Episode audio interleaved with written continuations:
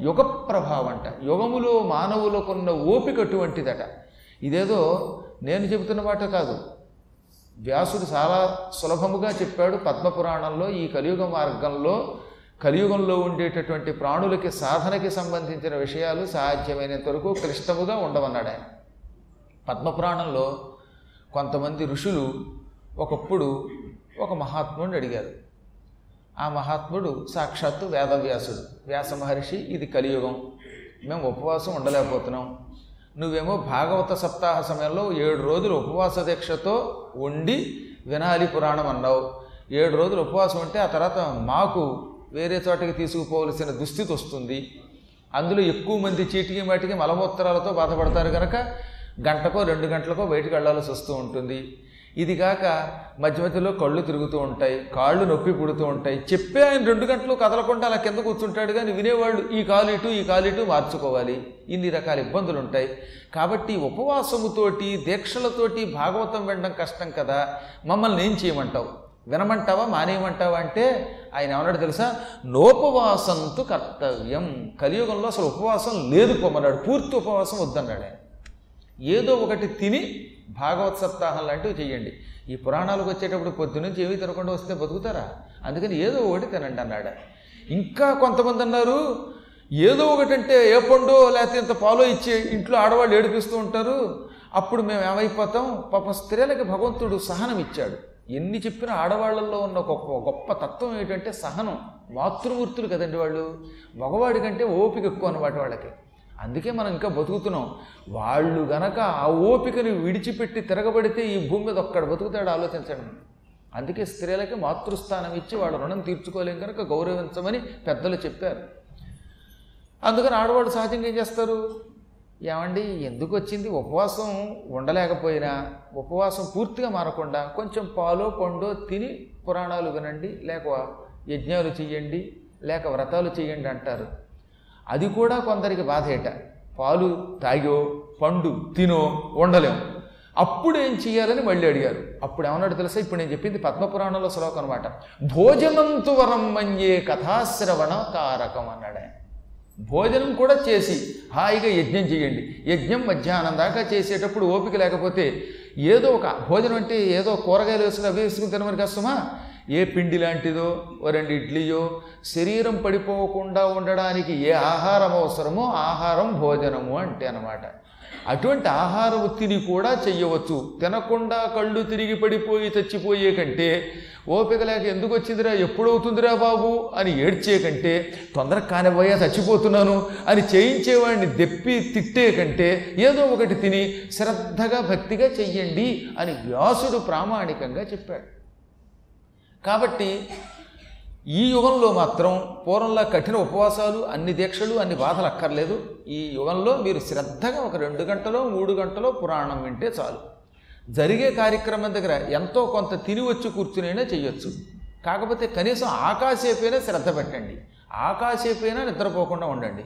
ఎక్కువ ఎందుకు తినొద్దన్నారంటే ఆహారం అధికమైతే నిద్ర వస్తుంది. ఈ మలమూత్రాదుల యొక్క ఉధృతి పెరుగుతుంది. అప్పుడు వీడికి దీక్ష భగ్నం అవుతుంది అందుకని ఆహారం స్వల్పంగా తీసుకో. అసలు మానకు. ఎక్కువ తినకు. శరీరమునకు సుఖముగా ఉండడానికి ఎంత అవసరమో అంత మాత్రం స్వీకరించు అని కలియుగ మానవుల కోసం వేదవ్యాసుల వారు కొన్ని నియమాలు పెట్టారు. కానీ ఆనాడు వాళ్ళు ఉపవాసం తట్టుకోగలిగారు. కొంత బాధపడినా ఓపిక్గా ఉన్నారు. మూడు రాత్రులు గడిచాయి మూడు పగళ్ళు గడిచి నాలుగో రోజు ఉదయం అయ్యింది. ఈలోపు ఏం జరిగింది అక్కడ? పరీక్షలు ఎలా ఉంటాయో తెలిసిన? మూడు పగళ్ళు మూడు రాత్రులు ఆ చెరువు దగ్గర వీళ్ళు ఇంత కష్టపడుతూ ఉంటే ఉపవాసంతో కదలకుండా మలమూత్రాలు కూడా విడిచిపెట్టకుండా వీళ్ళుంటే అక్కడికి దగ్గరలో ఓ పెళ్ళివారు ఓ పందిరేశారు.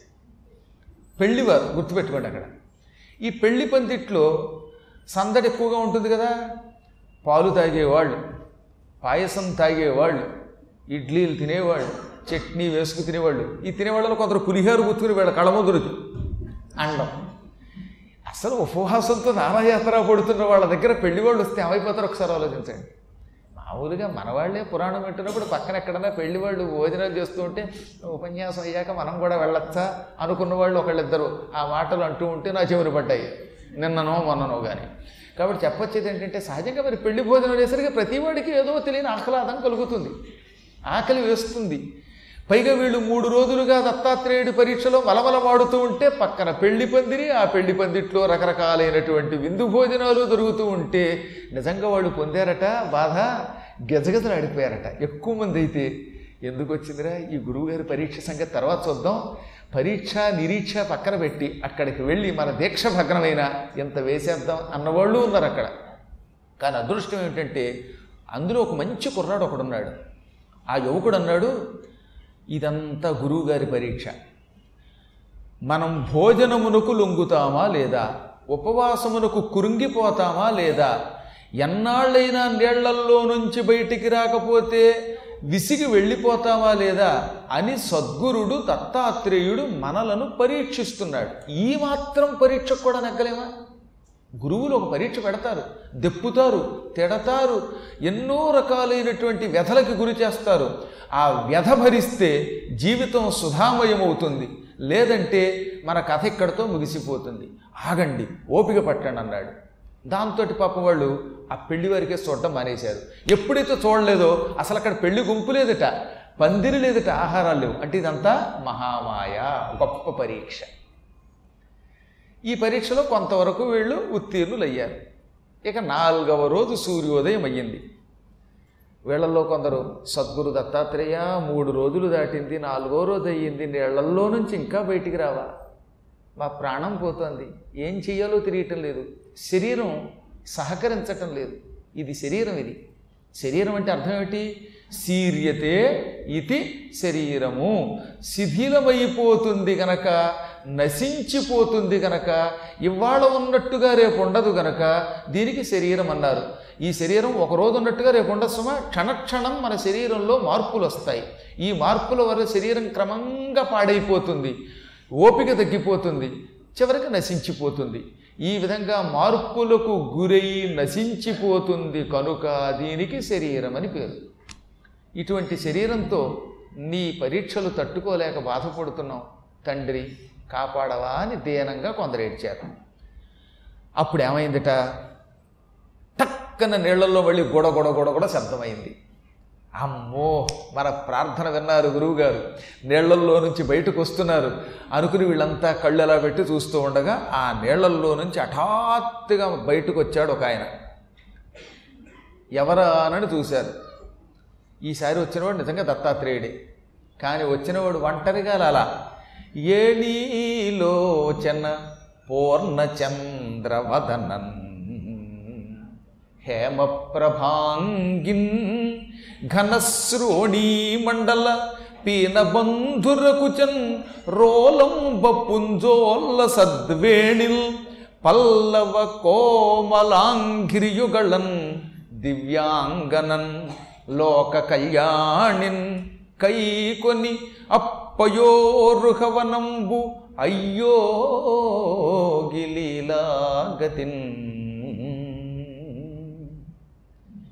ఒక పరమ సుందరీమణితో కలిసి ఈసారి నీళ్ళల్లో నుంచి దత్తాత్రేయుడు బయటకు వచ్చాడు ఆ సుందరి ఎలా ఉంది? ఏణీలోచన లేడి కన్నులు జింక కన్నుల వంటి కన్నులు కలిగింది.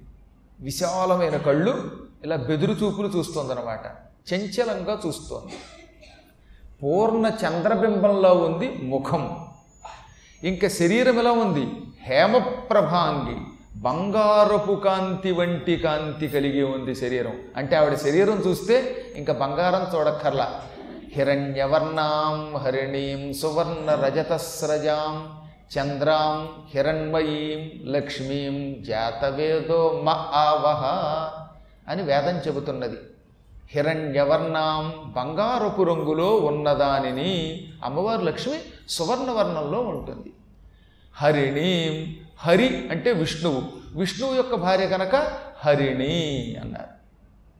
భవుడి భార్య భవాని. అలాగే మృడుని యొక్క భార్య మృడాని రుద్రపత్ని రుద్రాణి. హరిపత్ని హరిణి. ఇంకా ఆవిడ ఎలా ఉన్నది? సువర్ణ రజత స్రజాం. సువర్ణ అంటే బంగారం. రజతం అంటే వెండి. బంగారపు గొలుసులు వెండి గొలుసులు వేసుకున్నది. చంద్రాం చంద్రస్వరూపిణి. అంటే వెన్నెల వంటి కాంతితో ఉన్నది ఆవిడ నవ్వుతూ ఉంటే వెన్నెల ప్రసరిస్తున్నది. హిరణ్మయి సువర్ణ స్వరూపిణి శరీరపు కాంతి బంగారపు కాంతే అసలు ఆవిడే బంగారం. అటువంటి లక్ష్మిని జాతవేద అగ్నిహోత్రుడు మా నా కొరకు ఆవహ తెచ్చుగాక.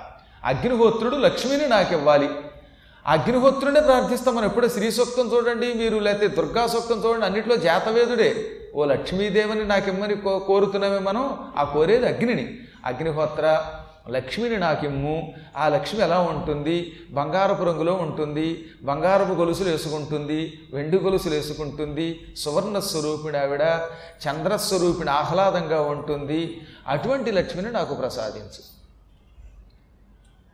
కాబట్టి ఇప్పుడు వచ్చినవాడు బంగారపు రంగులో ఉంది అన్నం ద్వారా. సాక్షాత్తు లక్ష్మి మహాలక్ష్మి అని చెప్పకుండా చెప్పారు. ఆయన విష్ణు విష్ణువు ఎక్కడుంటే అక్కడ లక్ష్మి ఉంటుంది. ఇంకా ఆవిడ పరమసుందరి గనక సమున్నత వక్షస్థలంతో ఉంది. ఇంకా తల ఉన్నది. తల మీద జుట్టు ఉన్నది. జుట్టు ఎలా ఉందిట? రోలంబ పుంజ వల్లసత్ వేణి. రోలంబము అంటే తుమ్మెద. పుంజము అంటే సమూహం. రోలంబ పుంజము అంటే తుమ్మెదల గుంపు. తుమ్మెదలు నల్లగా ఉంటాయిగా నల్లని తుమ్మెదలు గుంపులు గుంపులుగా తిరిగితే ఎలా ఉందో ఆవిడ వెంట్రుకలు అలా ఉన్నాయట. అంటే ఆవిడ తల వెంట్రుకలు తుమ్మెదల బారులాగా ఒత్తుగా ఉన్నాయి నల్లగా ఉన్నాయి అంత ఒత్తు చుట్టూ ఉంది ఆ ఒత్తు చుట్టూ నల్లగా ఉందన్నమాట. మంచి నిగనిగలాడిపోతున్న నీలవేణి ఆవిడ. ఇక పల్లవ కోమలాంఘ్రి యుగడ ఆవిడ అరికాళ్ళు చేతులు అప్పుడే పుట్టిన చిగుళ్ళ వలె ఉన్నాయి. అప్పుడే పుట్టిన చిగుళ్ళు చూసారా? ఎర్రగా ఉంటాయి. చూసి ఎప్పుడైనా చూడండి ఆకులు చూడండి. ఏ వేసవకాలంలో మామిడి చిగుళ్ళో వే వేప చిగుళ్ళో లేకపోతే ఇంకేదో చెట్టు యొక్క పుడుతున్నటువంటి చిగుళ్ళు చూస్తే అవి ఒక రకమైన ఎరుపు రంగులో ఉంటాయి నునుపుగా ఉంటాయి మృదువుగా ఉంటాయి. ఆవిడ కాళ్ళు చేతులు నున్నగా ఉన్నాయి కోమలంగా ఉన్నాయి మృదువుగా ఉన్నాయి. ఎర్రగా ఉన్నాయి. అందువల్ల కాళ్ళు చూసినా చేతులు చూసినా చిగుళ్ళను చూసినట్టుంది. ఇంకా ఆ తల్లి దివ్యాంగన దివ్యస్వరూపిణి ఏదో మానవ స్త్రీ కాదు. మానవ స్త్రీలకి కంటి మీద రెప్పపాటు ఉంటుంది ఇలా చీటికి మట్టికి మనం రెప్పేస్తాం. ఆవిడకి రెప్పపాటు లేదు కనుక ఆవిడ చూడగానే అర్థమైపోతుంది. ఓహో ఈవిడ మానవ స్త్రీ కానోపదు సుమా అని. అటువంటి తల్లి లోక కళ్యాణి ఆవిడ. సమస్త లోకాలకి శుభమిచ్చే తల్లి. ఆ లక్ష్మీదేవి మన దగ్గర ఉంటే సుఖం లక్ష్మి లేకపోతే ఏముందండి? అందుకే శ్రీనాథుడు కాశీఖండంలో లక్ష్మీదేవిని స్తోత్రం చేశాడు. కాశీ శ్రీనాథులు వారు రెండు అపూర్వమైన పద్యాలు చెప్పారు. అందులో ఒక పద్యంలో అది కూడా అగస్త్యుడి యొక్క స్తోత్రం అనమాట అగస్త్యుడు ఎక్కడికి వెళ్ళాడనమాట కొల్హాపురం వెళ్ళాడు. కొల్హాపురాన్ని సంస్కృతంలో కరవీరపురం అంటారు. కరవీరపురంలో వరలక్ష్మి ఉన్నది. ఆ కొల్హాపుర మహాలక్ష్మిని దర్శనం చేసుకున్నాడు అగస్త్యుడు ఆవిడ్ని స్తోత్రం చేశాడు. ఆ స్తోత్రం తెలుగులో శ్రీనాథుడు రాశాడు. కాశీఖండంలో రాశాడు. ఏమంటాడో తెలుసా ఆయన? ఓ తల్లి నువ్వెవరికైనా అలా ఒక్కసారి నీ చూపు ప్రసరించి చూసావంటే అటువంటి వాడికి ఈ ప్రపంచంలో ఉన్న సంపదలు వస్తాయి. ఉన్నవాడంటే ఏమిటి? కంబు కంఠి నీవు కలవాడు కలవాడు లేనివాడు నీవు లేనివాడు కమలనయ్యన నీవు కలచోటు సరసంబు నీవు లేని చోటు నీరసంబు. ఓ పద్మాక్షి నువ్వెక్కడుంటే అక్కడ ఆనందం ఉంటుంది. నీవు కలచోటు సరసంబు. రసము అంటే ఆనందం. సరసము అంటే ఆనందంతో కూడినది. అమ్మ లక్ష్మి ఉంటే మనకు ఆనందం ఉంటుంది. బాగా డబ్బు మన వెనకాతలు ఉంటే ఆనందంగా ఉండగలుగుతాం. రేపు ఎలాగా ఇంటికి వెళ్ళైతే ఎలాగా ఉపన్యాసం అయ్యాక ఆటోలో వెడదామంటే డబ్బులు లేవు చీకట్లో ఎలా వెళ్ళాలి అని బెంగట్టుకున్నవాడు డబ్బు లేనివాడు ఎంత గితగితలాడిపోతాడు కనుక ధనము లేనివాడికి ఆనందం ఉండదు. నీవెక్కడుంటే అక్కడ ఆనందం. నీవు లేని చోటు నీరసము. నువ్వు లేకపోతే ఏమవుతుందన్నమాట? రసం ఉండదు. ఆనందం ఉండదు. నీరసం అంటే ఆనందము లేకపోవుట. ఎక్కడ మాట వరస కూడా ఆనందం ఉండదు. ఇంక ఉన్నవాడంటే ఎవరు? కంబుకంటి నీవు కలవాడు కలవాడు. ఓ లక్ష్మి నువ్వెవరి దగ్గరన ఉంటే వాడిని ఉన్నవాడు అంటారు. ఉన్నవాడు అంటే డబ్బు ఉన్నవాడు అని అర్థం. డబ్బు ఉన్నవాడు అనకుండా వ్యవహారంలో వాడు ఉన్నవాడు అని అంటున్నాం కానీ ఉన్నవాడంటే ఓ లక్ష్మి నువ్వు ఉన్నవాడు అని అర్థం. లేనివాడు నీవు లేనివాడు. ఇంతకంటే తేలిగ్గా ఎవడు చెబుతాడు? లేనివాడంటే డబ్బు లేనివాడు అని అర్థం. కాబట్టి తల్లో మమ్మల్ని అనుగ్రహించు అంటాడు ఆయన. నిజం చెప్పాలంటే ఇది అగస్త్యుడి ప్రార్థన కాదు శ్రీనాథుడి ప్రార్థనలు అనిపిస్తుంది అనమాట ఆయన కూడా అన్ని బాధలు పడ్డాడు. కొత్తల్లో అందరూ కూడా ఎంతో కొంత బాధపడ్డవారే కవులంతా పండితులంతా. క్రమక్రమంగా భగవదనుకరంతో పైకొచ్చిన వాళ్ళే. అందువల్ల అలాంటప్పుడు వాడికి ఆ డబ్బు విలువ తెలుస్తుంది. ఇప్పుడు ఈ తల్లి ఉంది ఈ లక్ష్మి. ఆవిడ ఉంటే మనకి కళ్యాణం ఉంటుంది. లేకపోతే ఏమవుతుందన్నమాట? ఆవిడ ఉంటే లోక కళ్యాణం లేకపోతే క్షవర కళ్యాణం. అందుకే లోక కళ్యాణిన్ లోకములకు తన సంపదతో ఆనందం కలిగించే తల్లి. పైగా లోక కళ్యాణి అండంలో కేవలం సంపదలే కాదు. డబ్బు కొంతవరకే ఆనందం ఇస్తుంది ఒక స్థాయి దాటాక ఒక్కొక్కప్పుడు దానివల్ల కూడా ఆనందం ఉండకపోవచ్చు. అదే మోక్షం ఉంటేనో జ్ఞానం ఉంటేనో సంపూర్ణ ఆనందం కలుగుతుంది. అమ్మవారు లక్ష్మికి లోక కళ్యాణం ఎందుకు పేరు వచ్చింది ఆవిడ శుద్ధలక్ష్మి మోక్షలక్ష్మి జయలక్ష్మి సరస్వతి. అందువల్ల శుద్ధలక్ష్మీర్ మోక్షలక్ష్మీర్ జయలక్ష్మి సరస్వతి శ్రీర్లక్ష్మీర్ వరలక్ష్మి ప్రసన్న మమ సర్వదా రోజు మనం ఆవిడ తలుచుకుంటున్నాగా? ఆవిడ ఉంటే శుద్ధలక్ష్మి కనుక మన మనస్సు పవిత్రంగా ఉంటుంది. మన మనస్సు పవిత్రంగా ఉంటే శుద్ధలక్ష్మి ఉన్నట్టు. మన మనస్సులో కాలుష్యం ఉందంటే కుళ్ళు బుద్ధులు ఉన్నాయంటే అశుద్ధలక్ష్మి ఉన్నట్టు. ఆవిడుంటే మోక్షం ఆవిడుంటే జయం ఆవిడుంటే వాక్కు సరస్వతి వస్తుంది అందుకే విద్యాలక్ష్మి అని పేరు ఆవిడకి. ఆవిడే మనల్ని నిరంతరం సేవించే శ్రీలక్ష్మి. వరాలిచ్చే తల్లి కనుక వరలక్ష్మి. అటువంటి తల్లి మమ నా యందు సర్వదా ప్రసన్న. ఎప్పుడూ ప్రసన్నురాలై ఉండుగాక. నన్నెప్పుడూ విడిచిపెట్టకుండా ఆ తల్లి చూచుగాక అని ప్రార్థిస్తున్నాం. అటువంటి తల్లి గనక ఆవిడ లోక కళ్యాణి. అటువంటి లోక కళ్యాణితో కలిసి ఈ తామర పువ్వుల కొలలులో నుండి దత్తాత్రేయుడు బయటకొచ్చాడు. బయటకు వస్తే తనను చూచి స్త్రీలోలుడనుకుని పోతారేమోనని కానీ వాడు వెళ్ళలేదండో ఈయన పరీక్ష అని తెలుసు వాళ్ళకి. ఈ స్త్రీతో బయటకు వచ్చి కాసేపు ఆయన నృత్యం చేస్తే ఆ మాత్రానికి ఇది సత్యం అనుకుని పారిపోతామా? మహానుభావులైన గురువులు శిష్యుల్ని పరీక్షించడానికి అప్పుడప్పుడు ఇలా స్త్రీలతో కలిసి తిరుగుతారు. ఇది చూచి భ్రమ పొంది ఆయన్ని విడిచిపెట్టి మనం పతనం అవుతామేమో అని వాళ్ళ ఉద్దేశ్యం. ఈ అవధూతవర్యుడు చెరువులో నుంచి బయటకు వచ్చినప్పుడు తనతో పాటు తీసుకొచ్చిన ఆవిడ బహుశా లక్ష్మి అయ్యి ఉంటుంది. ఈయన విష్ణువు కదా ఆయన లక్ష్మి అయ్యి ఉంటుంది. కాబట్టి లక్ష్మీనారాయణుల్ని వదులుతామా అని పిల్లలు ఏం చేశారట? ఆయనని వదలకుండా అక్కడే చుట్టూతో చేరారు. అప్పటికి ఆయన ఏం చేశాట రకరకాల నృత్యాలు చేసేట పిచ్చి పిచ్చి డాన్స్ చేశాడనమాట కావాలని. ఏదో మంచి భరతనాట్యం కూడా కాదు. కొన్ని అసభ్య నృత్యాలే చేశాడు. టపా టపా టపా టపా కదిలి అమ్మ దాని మీద పడిపోయేదాన్ని కదిలించేస్తావు ఎందుకు చెప్పు? నువ్వు కొంచెం దూరంగా వెళ్ళి తల్లి. కొంచెం వచ్చే వాళ్ళకి అక్కడ అడ్డం పెట్టినన్నా నువ్వు కూడాను. వీళ్ళకి ఎన్ని చెప్పినా వాళ్ళకి అర్థం కాదు. అందులోనే దూరిపోతారు కావాలి పోనీ అరగంట ముందు రాకూడదు. ఈ వీళ్ళంతా దత్తాత్రేయుడి మాయలు అనమాట మన పరీక్షించడానికి. కాబట్టి మొత్తం మీద గోవిందా! ఎన్ని రకాల నృత్యాలు చేయాలో అన్నీ చేసేట ఎన్ని చేసినా వాళ్ళు మాత్రం అట్లయిన వారు తను విడువమికి వాళ్ళు విడిచిపెట్టలేదు. వాళ్ళు గట్టివాళ్ళే. నువ్వెంత పరీక్షిస్తావో గురువు ఎంత గట్టివాడువో శిష్యులను కూడా గట్టివాడమే ఇంకా మాట్లాడితే గురువు గారి కంటే శిష్యులు ఎక్కువ మంది ఉన్నారు. మేము ఇంకా గట్టిగా ఉంటాం అని గట్టి పరీక్షలు నిలబడ్డారు. ఈయన చూశాడు. నీళ్ళల్లో దూకినా నన్ను వదలలేదు. స్త్రీతో తిరుగుతున్నా నన్ను వదలడం లేదు. ఇంకొక పరీక్ష పెడతాను. ఈ మూడో పరీక్షలో నెగ్గారా? ఇక వీళ్ళకి శాశ్వత వైకుంఠం ఇస్తాను అనుకున్నాడు ఆయన. ఈ మూడవ పరీక్షలో నెగ్గుతారా లేదా? ఈ పరీక్షలో విజయం పొందితే ఇక వైకుంఠమే. వారికి పునర్జన్మ లేదు. శాశ్వత స్త్రీ కైవల్యం ఇద్దాం అనుకున్నాడు. అనుకుని ఏం చేశాడు ఆయన? ఒక్కసారి చేతులు అలా ఊపాడు. వెంటనే ఆ చెరువు ఒడ్డు దగ్గరకి పెద్ద పెద్ద బాణలు వచ్చాయి. మంచి మంచి కొండలు. పూర్వం సారా పోసే పేపాలు ఉంటాయి కదా పేపాలు వచ్చాయి. ఆ పేపాల్లో ఒక దాంట్లో ఎర్రని మద్యం ఒక దాంట్లో మంచి తెల్లని మద్యం అంటే కళ్ళు అనమాట మరో దాంట్లో అది ఏమిటో రకరకాల రంగులు వీటిల్లో కూడా మరి రంగులు ఎలా వస్తాయో తెలియదు. మహానుభావులు తయారు చేసే పెద్దలకి తెలియాలి.